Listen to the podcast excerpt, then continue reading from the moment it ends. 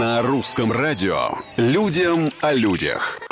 Привет, с вами Петр Кузнецов. На днях с молотка ушли шесть картин, нарисованных искусственным интеллектом. Их продали более чем за миллион долларов. Как это работает? Для создания произведений нейросеть изучает и анализирует все искусство, когда-либо созданное человеком, и уже на этой базе пишет собственные шедевры. Не так давно искусственный интеллект, например, выпустил трехсекундный мультфильм по текстовому описанию, а еще научился дописывать за нас предложения. Но это не значит, что машина когда-нибудь заменит нет настоящего художника, гениального писателя или талантливого композитора. Ведь все творческие работы искусственного интеллекта так или иначе похожи на то, что мы уже видели или слышали. Но саму его способность подражать, создавать похожее, но не одинаковое, человеку можно и нужно использовать. Людям о людях. Впрочем, как и умение распознавать наши лица. Face ID, биометрия — все это результат работы видеоаналитики, которая определяет соответствие лица в кадре, имеющемуся в базе данных изображению здесь, как и с картиной, на основе того, что уже